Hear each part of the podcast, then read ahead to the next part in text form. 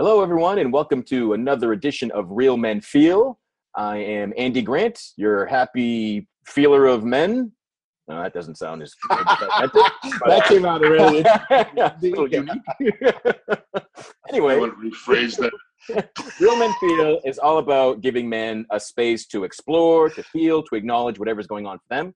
We have this weekly podcast called Real Men Feel, which you have discovered. We record live every Tuesday at 8 p.m. Eastern. We are syndicated to YouTube, SoundCloud, and iTunes. You can subscribe to the podcast easily at realmenfeel.org/iTunes. We welcome your comments, your reviews, your feedback. You can also visit we have a blog at realmenfeel.org. We'll have all sorts of show notes. You can learn about upcoming shows, past shows, lots of awesome stuff. We also have a private Facebook group. We have a public Facebook group. We have a Twitter page you can follow. Lots of good stuff. But, mostly, this is about a space for you to realize you're not alone, whatever maybe you're going through, to realize there are things you haven't heard of, things you haven't experienced, to give you a little zest for life, some things to look forward to perhaps, some ways to explain some things you've gone through. We normally talk for about 30 or 40 minutes. And with me, as always, is my friend and co-host, Opio Hunter. Hey, Andy. We're going to be a wild night. Yeah, absolutely. With that opening, I mean, we haven't been able to top that. Well, joining us tonight is someone I'm really excited about having here. When I first created the show at the beginning of this year, I believe it was in February, this is one of the guys that I really thought of for who to be on, why it exists, and a great story to share. Joining us tonight is Brad Littlefrog Hudson.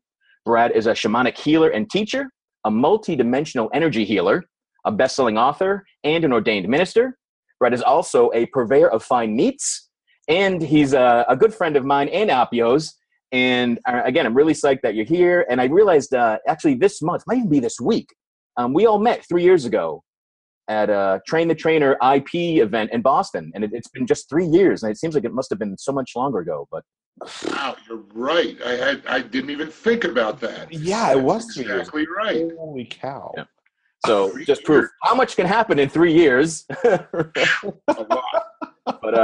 you know, in the last 3 years, I have seen more people coming out saying they're shamans and shamanism and books and stuff. But before that, I don't even know that I was familiar with the term. So Brad, why don't we just start, like, what is a shaman? What does that mean? Yeah, that's a great question, Andy, because as you say, most people don't understand what a shaman really is. Bottom line, a shaman is an individual who works with the spirit world in order to achieve change in our human world. You know, in the old days when we all lived in tribes, the shaman was the individual who was tasked with healing the members of the tribe, both through herbal remedies that he or she would find in the forest and elsewhere, and also through invoking the power of the spirits to come in and heal a person. The shaman was also, say the food source dried up and the buffalo moved. The shaman was responsible for asking the spirits where they went and then packing up the tribe and moving it, because that was a big deal to have to move an entire tribe. And if he was wrong, he wasn't a shaman very much longer. If there was a drought and there was no food, he was responsible for making it rain, and vice versa. If there was too much rain, he was tasked with making it stop. When a tribe member would die, he was the one who would make sure that tribe member's soul got to the proper location. Whatever it was that the tribe believed in, and he was very well taken care of by the tribe. You know, they would make sure that he had food and clothing and things like that. In today's society, you know, shamans. Before I was called to be a shaman, I wasn't really. I didn't know that much about it myself. So it was a path of discovery for me as well.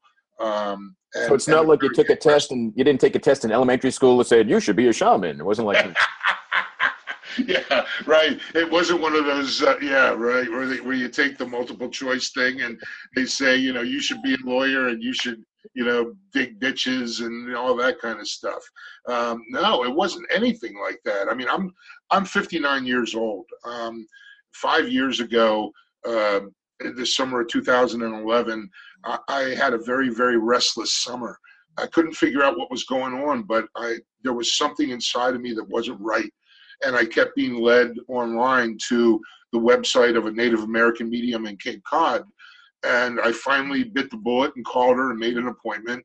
And a 1 hour appointment turned into 3.5 hours.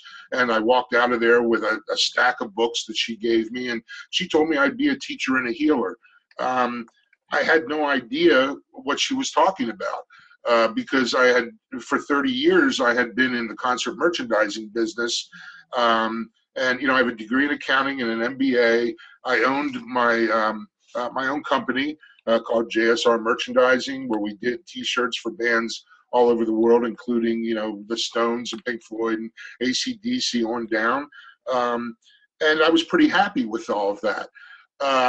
But that restless feeling was the awakening inside of me of my spiritual purpose.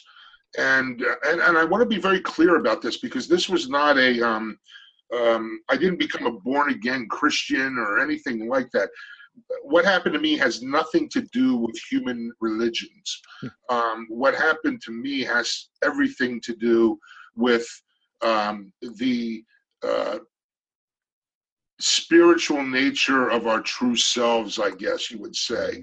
And, you know, the next 6 months, I tried a lot of different things, mediumship, classes and tarot cards and everything under the sun, until one day I stumbled across a basic shamanic workshop sponsored by the Foundation for Shamanic Studies in Roe, Mass. And I signed up for that, and within an hour of being in that class, I knew I was home. I still didn't know what a shaman was until the end of the weekend, but I told my instructors at the end of the weekend, you know, thank you for a terrific time, but you didn't teach me anything. What you did was you helped me remember everything. And it turns out that I've been a shaman in many, many lifetimes.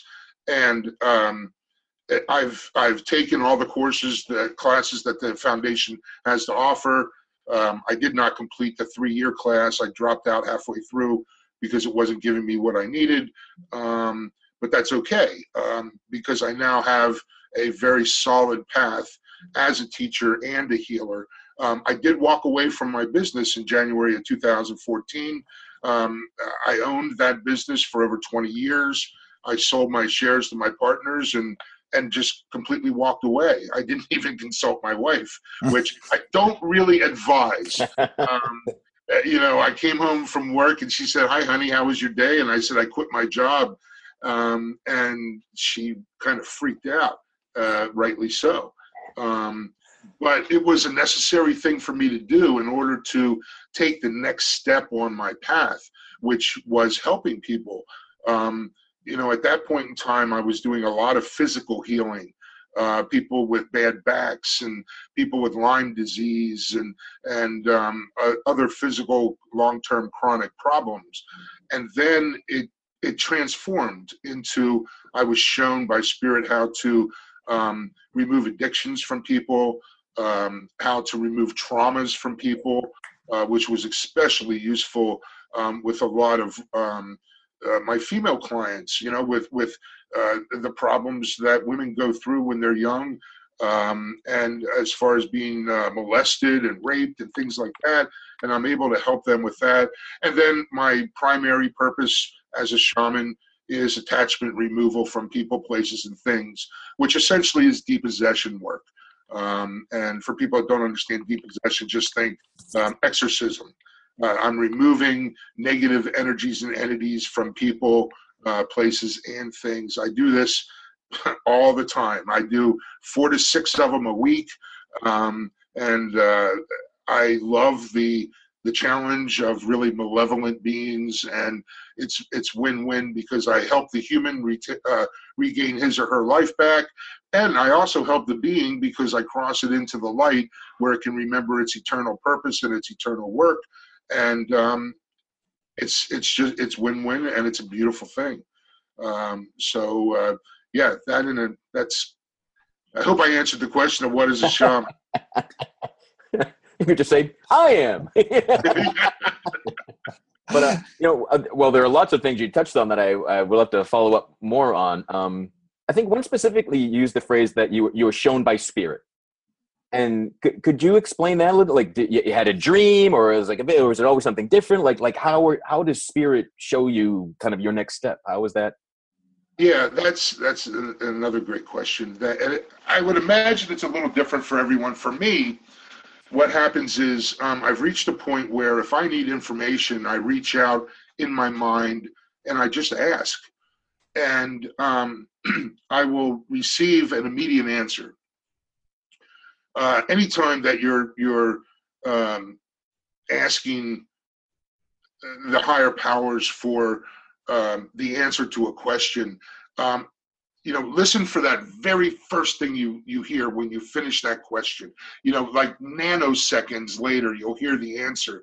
Not the answer you hear 3 seconds later, because that's your ego mind, your monkey mind coming in there. But so when I come up against things like my depossession work, where I want to credit Betsy Bergstrom in Seattle for getting me started on that with her compassionate depossession program. But almost right away after I took that, I was shown different ways to do things. And when I say shown, basically I hear a voice in my head that explains the technique to me. And I always try to keep a pen and paper, nearby or in my pocket, because I never know when this stuff's going to come. It's incredible because the answers to everything are at our fingertips, and we just have to ask. We have so much support here on this planet. The planet Earth. We're every one of us that are here are a part of a tiny, tiny, tiny subset of souls that are like the Green Berets. We come to Earth to get our butts kicked and learn really fast all of our lessons. So we're the special forces that 10% of all the souls in existence that say, yes, Sarge, I'll walk point, I'll go point, and come here and literally get our asses kicked. But we learn so freaking fast. And it's a wonderful, wonderful thing. Brad, we can have anything we want. That you bring up an interesting point, because one of the things that I've heard about shaman is oftentimes they don't choose to be a shaman. They are chosen by spirit, and oftentimes it can be a grueling, especially if you hear about the tribal shaman, the ones that come from the more ancient tradition of shamanism, and how they just go through a really, really challenging time stepping into that particular role and becoming that leader, that teacher, the healer, and all the multiple facets and aspects of being a shaman. Is that was something that you experienced as well? That's a great point, Opio, because what you're talking about is the death of the self and the birth of the shaman. Mm-hmm. In the old tribes, the shaman candidate would go into the mountains or the woods, the forest, by himself or herself until they received a vision. It could be a week. And they're out there with, no food, just whatever their water source is, sitting on top of that rock, meditating and asking for the information. For me, I experienced that death on a couple of occasions. One was my very first vision quest, which was in the Green Mountain National Forest in Vermont, run by a guy named Sparrow Hart, who runs vision quests all over the country. And that's 4 days, 4 nights out in the wilderness by yourself with just a sleeping bag and a notebook and water. Nothing else. You It's a fantastic experience. I highly recommend it. But it also kicks your ass. And, you know, you, at the end of those 4 days, you've experienced some very, very powerful, I don't want to say just visions, but powerful transformations, I guess, because of the information that you receive from Spirit. The other part of my, my symbolic death was when I left my company, because that was a huge tie to my past. And essentially what Spirit told me was I had to make a complete break with my past in order to do this. Fortunately, my wife, while being a little mystified by the process, is very supportive, and she's been wonderful throughout this whole thing, even to the point of understanding when I say, well, you know, I come home and it's Monday afternoon and I say, tomorrow I have to go to Utah, you know, because I have to go do a vision quest. And she doesn't understand it, but she allows me to do those things. And that's very cool. But yeah, you know, you're talking about that symbolic death. For many people, it's almost truly a near-death experience where they're so ill that they are at death's doorstep, but they come back around, and it's through that experience with death and, you know, holding hands with the Grim Reaper that starts them on their shamanic path. So is it similar to the like the language of Alcoholics Anonymous, AA, of someone needing to hit rock bottom for them to like open up to something else? Is that kind of on the spiritual sense? You know, you create so much distress or turmoil in your life that you finally are open to something else.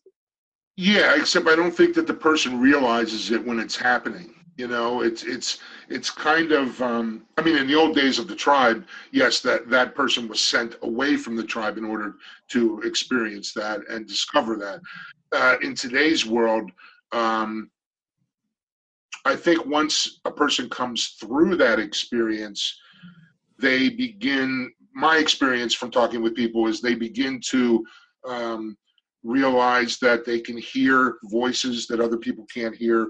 They can see apparitions that other people can't see, and they can heal. And you know, it's incredible that, you know, before the show, when you and I, Andy, were talking about the expo we did this past weekend, and, you know, I did 44 healings in 2 days at my booth at that expo, and they were short healings, 10 minutes, yet there was one woman I worked on who is a healer herself that had lower back problems, and she didn't think 10 minutes would do anything, and yet at the end of the 10 minutes she stood up, she goes, oh my God, she goes, I could feel things in my back moving, you know, from, and I didn't touch her.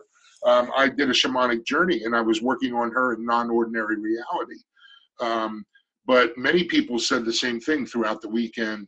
You know, I had a gentleman come to me who had a curse put on him by a Haitian voodoo person. And that was my biggest challenge to date. That took me almost 15 minutes to get that out of him.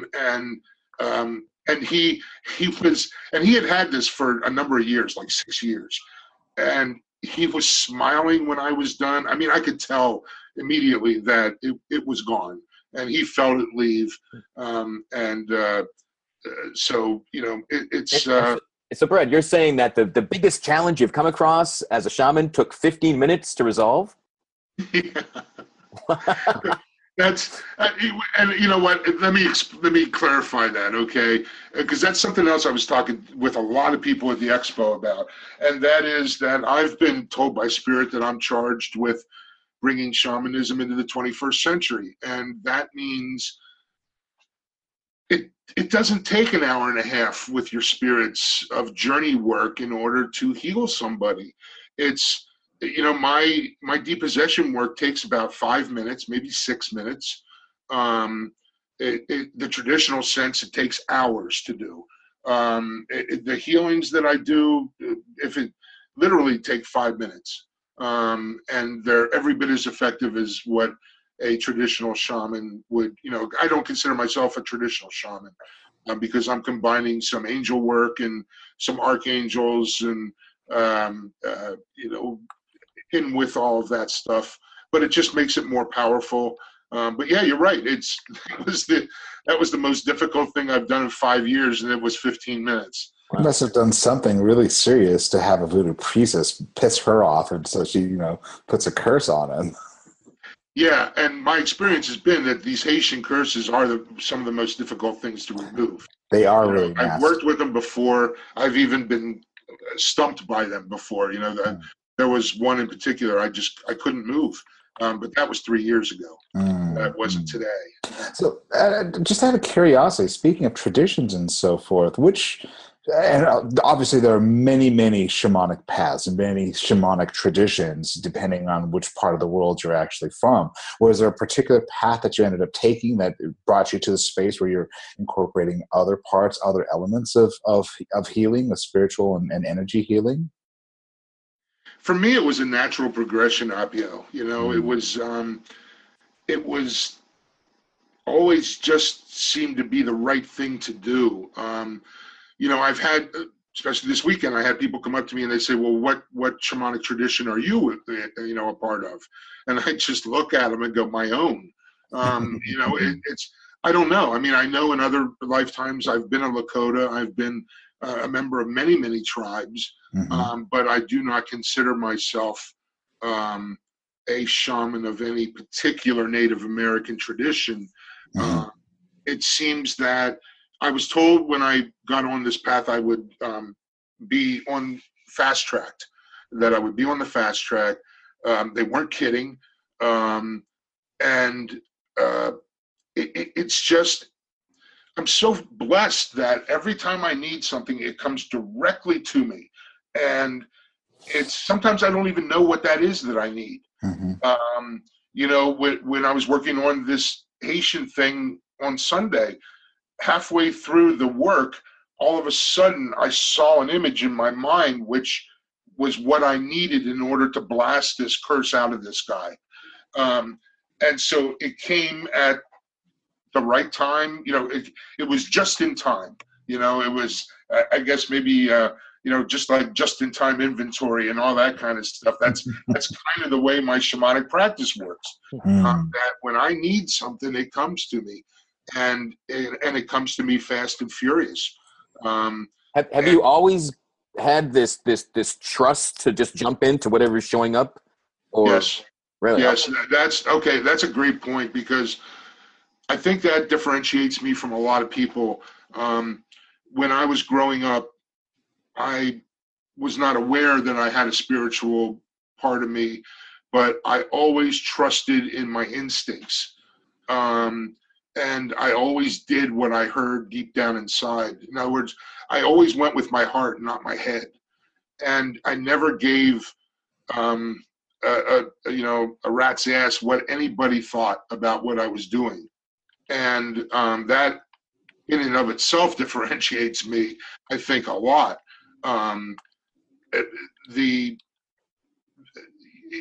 It's, you know, when I made the transition, there are no role models to look at for changing your life from being, you know, just a guy who was having fun in the rock and roll business, you know, selling T-shirts. I toured with these bands for 12 years.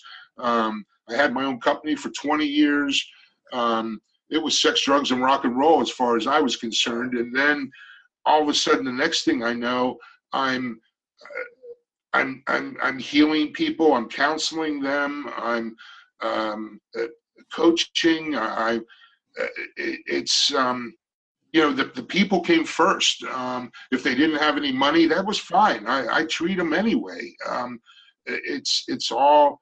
You know, it's just what you do as a person, not even as a man, but just as a person, just helping other people. Yet, I think if most men were approached in the same situation that I went through, they would be a little confused because, again, you know, you don't have that role model. we're not taught to trust in spirit or trust what we hear or feel within ourselves. And that's a huge mistake, you know, but most people spend their whole lives trying to make other people happy. And, oh my God, you know, I can't think of anything worse than not being happy myself, but trying to make somebody else happy, even if it is a family member. You know, family members are wonderful, but they have their own paths as well. And it's very important to be true to yourself. And you know, especially as a man, you know, when you think like thousands of years ago, you know, the whole myths, Greek myths, mythology, Roman myths, all this stuff, you know, there were purposes behind these things. You know, they gave life lessons and showed you how to be a member of society and all these other things. We don't have that today. It's just, you know, you're born, you're thrown into 12 years of school, you're thrown out of that. If you're lucky, you go to 4 years of college, and then it's like, okay, now what the hell do I want to do with the rest of my life? Mm-hmm. And that's extremely difficult. And yet there's still, you know, I'm sure some people have stereotypes about shamans, and which you know, maybe thinking that, you know, they practice black magic, you know, when they're not helping people, and they can invoke all sorts of nasty spells and things on people, and you know, it's. Yeah, are there black people that do black magic out there? Yeah, there are. I've run into them, and I've had to remove the results of what they've done from people. But they're a small minority. But you know, just that whole transition that I made 5 years ago, I didn't have anybody's hand to hold. I didn't have any path that was already laid out for me. I kind of had to make it all up as I went along. And did I have some bad experiences? Yeah, I had one really bad experience with a modality that I'm not going to name, but totally screwed me up for months and took a lot of money from me. And, you know, but I recovered from that. And it was, in hindsight, it was an essential part of my path. You know, the 2 months that I was just totally screwed and my life, you know, felt like it was just falling apart, was an essential part of my path. I had to go through that in order to become the man that I am today. So does that transition feel like it's complete, or is it a transition that really doesn't end? That's it. It doesn't end. You know, it's just like, it's no different than my medicine name, Little Frog. You know, when I got that on my first vision quest, the last morning when I woke up, the morning of the fifth day, there was this huge bullfrog about 4 inches from my face when I opened my eyes. And it said to me, well, Little Frog, you made it through the 4 days and 4 nights. Are you now a big frog? And I knew that was a trick question, because I'll never be a big frog. I will always be that little frog learning. There's too much for us to learn. That's why we keep coming to this earth thousands and thousands of times, because, you know, we're never going to get it right. Yet that's okay, because the fun is the journey. You know, the fun isn't the destination. The fun is getting from point A to point B, and because we never know what to expect, and we take the good with the bad, because they're all essential elements of what each one of us is here to do. And when we are lucky enough to find our path and embrace it fully, it makes life a billion times better, exponentially better. You know, I'm having the time of my life, and I don't know what's going to happen tomorrow. You know, am I as financially secure as I was when I owned my company? No, but who cares? You know, spirit will take care of that. It's like, I don't do any advertising. I just ask spirit to bring me people that need me. And when that happens, when I'm in a real happy place and my vibration is very, very high, all of a sudden I have a bazillion clients coming to me. out of the woodwork. And it can be that way for everybody, anyone and everyone. I am nothing special. You know, I am just a person who happens to listen closely to those voices and to my heart. And that's all it takes, you know. And I'd like to also suggest, talk about fear for a minute here, because fear is our biggest limiting belief. And if, you know, there's a great quote in A Course in Miracles, and I'm going to have to paraphrase, but it says, if you knew who walks beside you on your path on this planet, fear would be impossible. Because each one of us has a group of dedicated guides. Each one of us has a group of dedicated angels. We all have ascended masters working with us. We can call upon the archangels anytime. I mean, yeah, the archangels anytime we want. We have power animals. We have teachers in human form from the upper shamanic world. And we have star beings and light beings that are with us all the time. So, you know, when I was on my vision quests, I literally had hundreds of beings around me 24/7. And there was no way anything bad would ever happen to me being out there all by myself. But it's the same way sitting here in my house right now. I'm surrounded by beings. They keep me safe. They help me. Now, don't forget, you have to ask for help. You know, ask for help from your angels. Otherwise, they're just sitting around playing rummy, you know, and Monopoly and bored to tears. But you have to ask for all that help. But it's there. Is that kind of why like the saying bad things happen to good people? Is it to get you to ask for something else, for help? I don't know if it's to get you to ask. I think it's that, to me, the first reaction I get when I hear that phrase is that it means don't worry about the bad stuff that happens to you. Just like the bad stuff that happened to me, you know, when I left my company and I spent 2 months with that one modality, I thought that was the end of the world, you know, when everything came crashing down for me during that. But no, I think that just means that just go with it.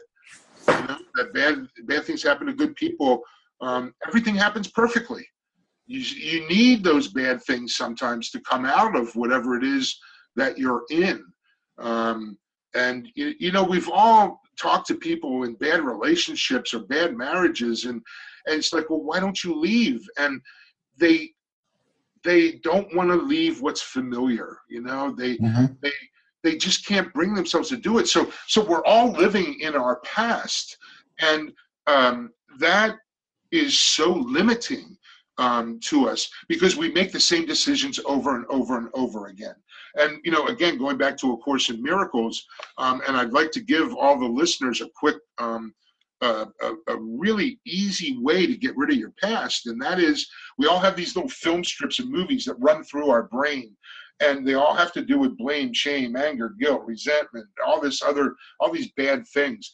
And the moment one of them starts up in your head, stop it. Say, stop. Send love and forgiveness to everyone involved in that. Send love and forgiveness to yourself, and then say, thank you very much for the lessons, but I don't need you anymore. Goodbye forever. That film strip, that movie will disappear completely from your brain, and you won't be able to think about it again. And if you spend, it took me 3 months one summer to get rid of all the crap in my head in order to allow me to live in the ever-present now, this ever-present moment. Because this is the only thing that counts. What you and I and everybody else did 10 years ago at some party means nothing. You know, it's all about the ever-present moment. Make the decisions based on what's going on right now, this second. And you'll find that it works in a big way. Beautifully stated. Beautifully stated. Thank you. So you mentioned that one of the big challenges for you was that there was no mentor, there was no one to look towards who had done the path that you were on. So if for the guy out there now that's kind of where you were 5 years ago, feeling restless, not sure what's awakening, like what's your best advice to someone that's back at that beginning? Wow, call me. I'll put your mind at ease. Go with it. You know, the best advice is go with it. Because our lives have become so much more difficult in this day and age. And by that, I mean, you know, for a married couple with kids, with both parents working, you know, you're getting up at 5:30 in the morning and you're going until 11 o'clock at night. And you feel all this pressure to, you know, you got to pay the mortgage and make the car payments and the tuition payments and all this other stuff. And, you know, it just feels like we're all hamsters on that little wheel. And, you know, we're just running as fast as we can and we're getting nowhere. And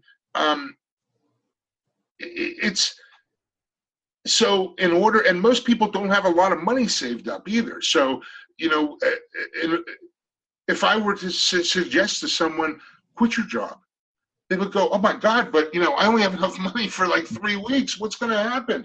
And I would say, just trust in spirit.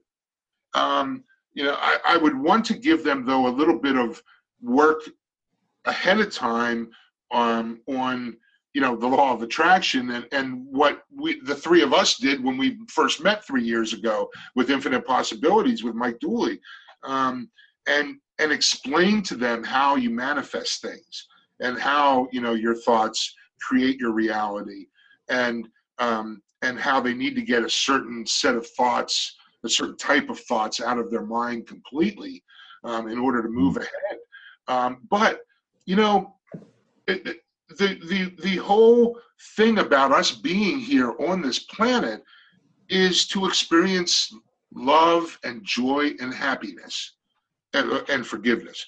But for the most part, we're supposed to live lives of joy and happiness. And when you're working a job that you hate, it's really hard to share joy and happiness with your family and your friends.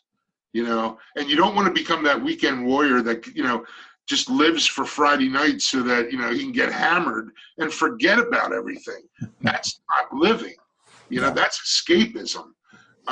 So it's the trust, it's losing the fear and gaining that trust in spirit. And, you know, if some people want to call it God or Christ or whatever, call it whatever you want if it works for you, you know.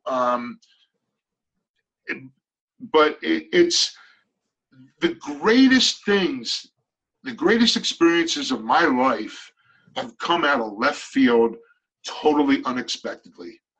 And I think most people, if they sit down and think about it, would agree with that. That, you know, their greatest experiences have been things that just suddenly came up. And maybe they just took off on a whim, spur of the moment, you know, saw that flight for $495 to Tokyo and hopped on it and, you know, and went from there and, you know, just showed up in a place where they don't speak English and see what happens. Do you have any tips for kind of the average person that is feeling fear? Like, is this, you know, is it fly to Tokyo? Is it always something different? Like what? And then ask Ego Nashmaska.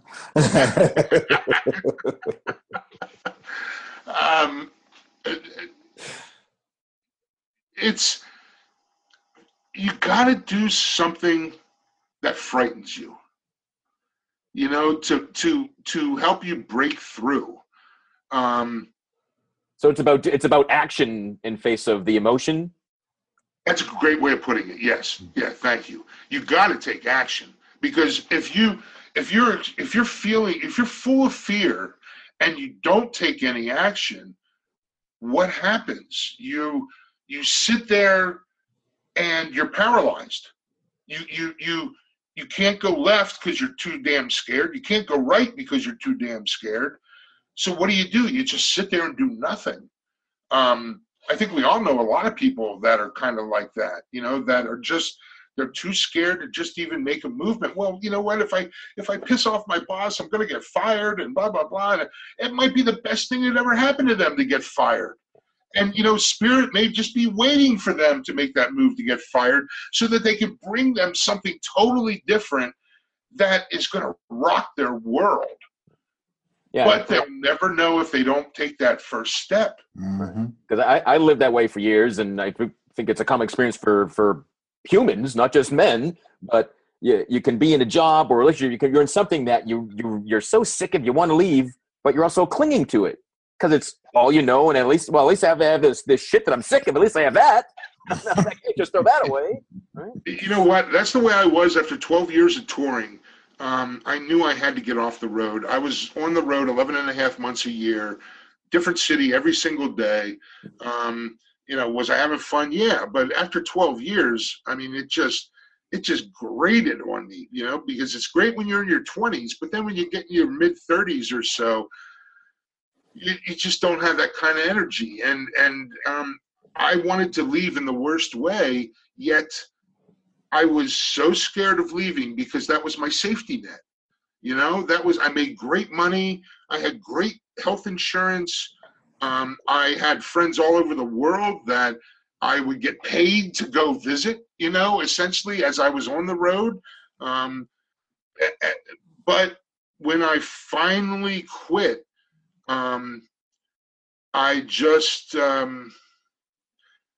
was scared shitless. Yeah, I mean, it was. I started a retail store to sell concert merchandise in, and I was scared, but the store got me excited. So that excitement, that feeling of joy, elevated my. I didn't know this at the time, but it elevated my vibration, and made the store very, very successful. Until about 2 years into it, I just got sick of it. I got fed up with it.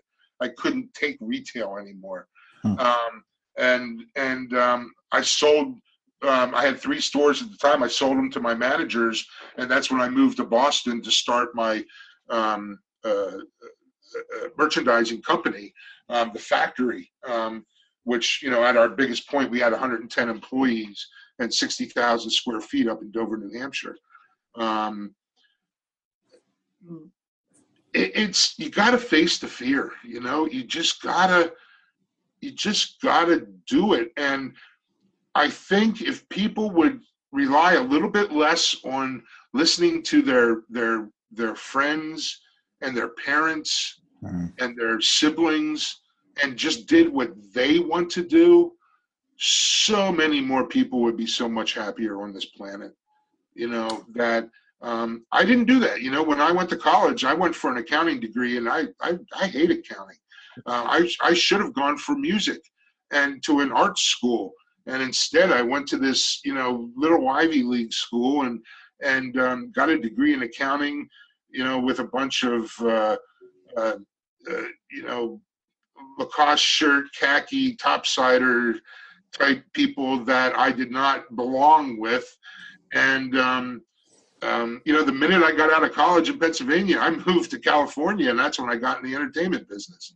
I didn't let any time waste there. I figured, I did my it was actually 5 years in college. And I did that to make my dad happy. And then I got the hell out of Dodge.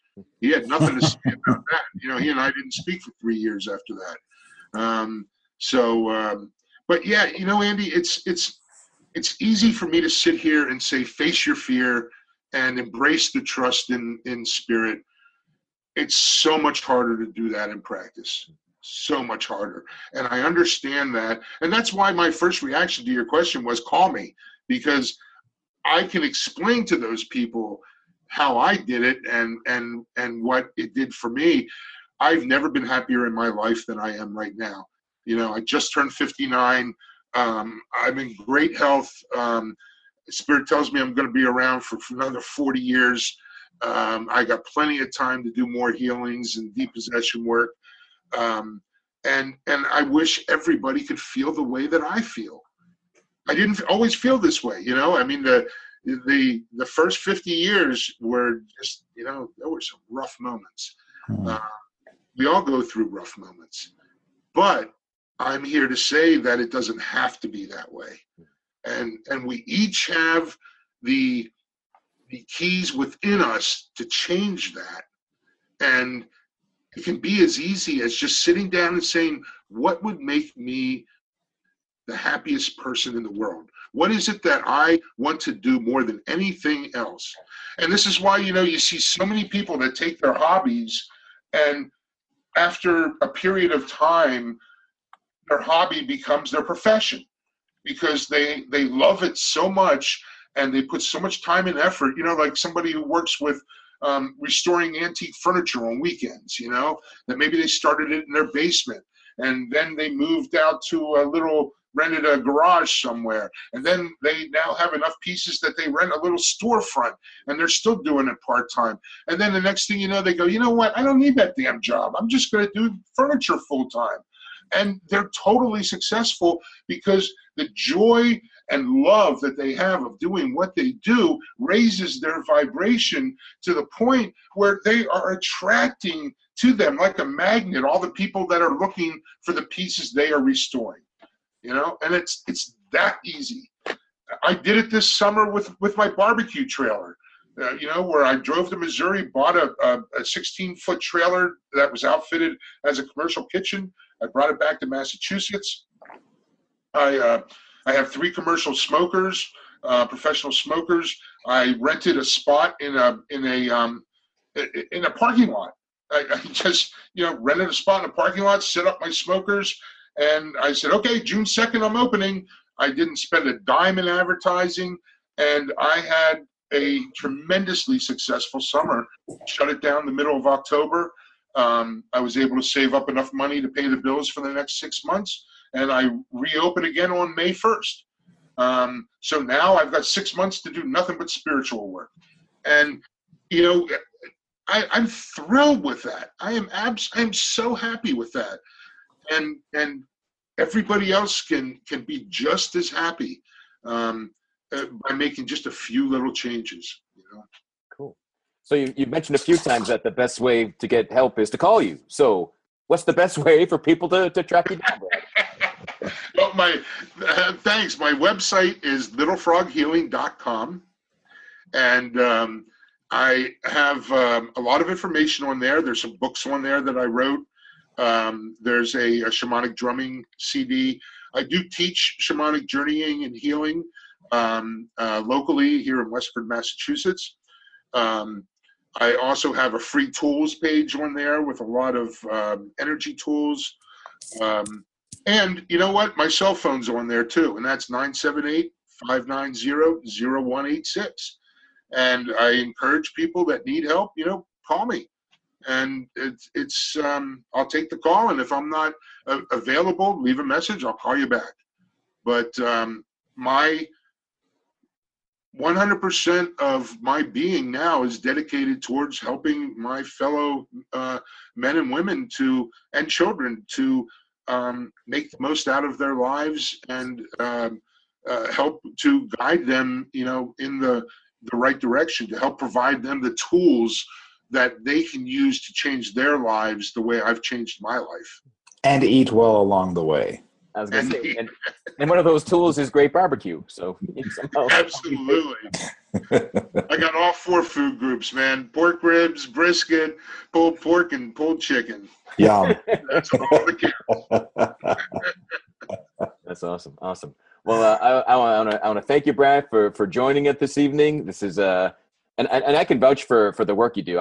In my coaching and my energy work, my work in the Akashic Records, I sometimes come across people that I have no idea what they're facing. I can't figure out heads or tails, and describing things that just make no sense to my brain. And I say, contact Brad Hudson. And you're like, oh yeah, 10 minutes, they're all set. It's all gone. And I'm like, okay. We'll clear your shit. Yeah. Yeah, there's nothing that scares this man away. Whatever darkness, whatever you think you're facing, yeah, he's a light bearer for whatever it may be. Thank you so much. I'm so honored to be on here with you guys, 2 of my favorite people in the world, and thank you for, you know, allowing me to share a little bit of what I've learned, you know, with your listeners. Beautiful. Thanks again, and you can check out Brad at littlefroghealing.com. And if you make your way to Westford, Mass, you can get some good food by if you're around here from May to October. That was barbecue. some soul healing and some stomach filling. Absolutely. Ah, the way of the soul is through the stomach, right? It truly is. At least for me it is, anyway. Me too. Awesome. So thanks, everyone, for joining us and tuning in. I hope you got some I mean, I know I did, so I'm going to trust, as Brad says, I'm going to trust that everyone got something wonderful out of this, and I'm going to lead that by example. Join us live next Tuesday, November 22nd at 8 p.m. Eastern for another episode of Real Men Feel. And I'm really excited about and fearful about this next episode. Originally, next week's show was going to be called Men versus Women. And we're going to talk about all the hate speech that has happened in the presidential election and after it. But really want to change it, redubbing it Men in Support of Women. It's really about men in support of anyone. And we're really inviting any guy that feels called to come join us live and just say, offer some support to women, to immigrants, to people from other countries, to people from other religions, to people from different colors, to people of different sexualities. And so really just, it's the In Support Of show is kind of where we want to take it and what we want to offer and bring to everyone next week. So I hope you can join us then. realmenfeel.org/show. We'll get you there next Tuesday. Join us at realmenfeel.org. Check us out on Facebook. Subscribe on iTunes. And thanks again for joining us. We'll see you later.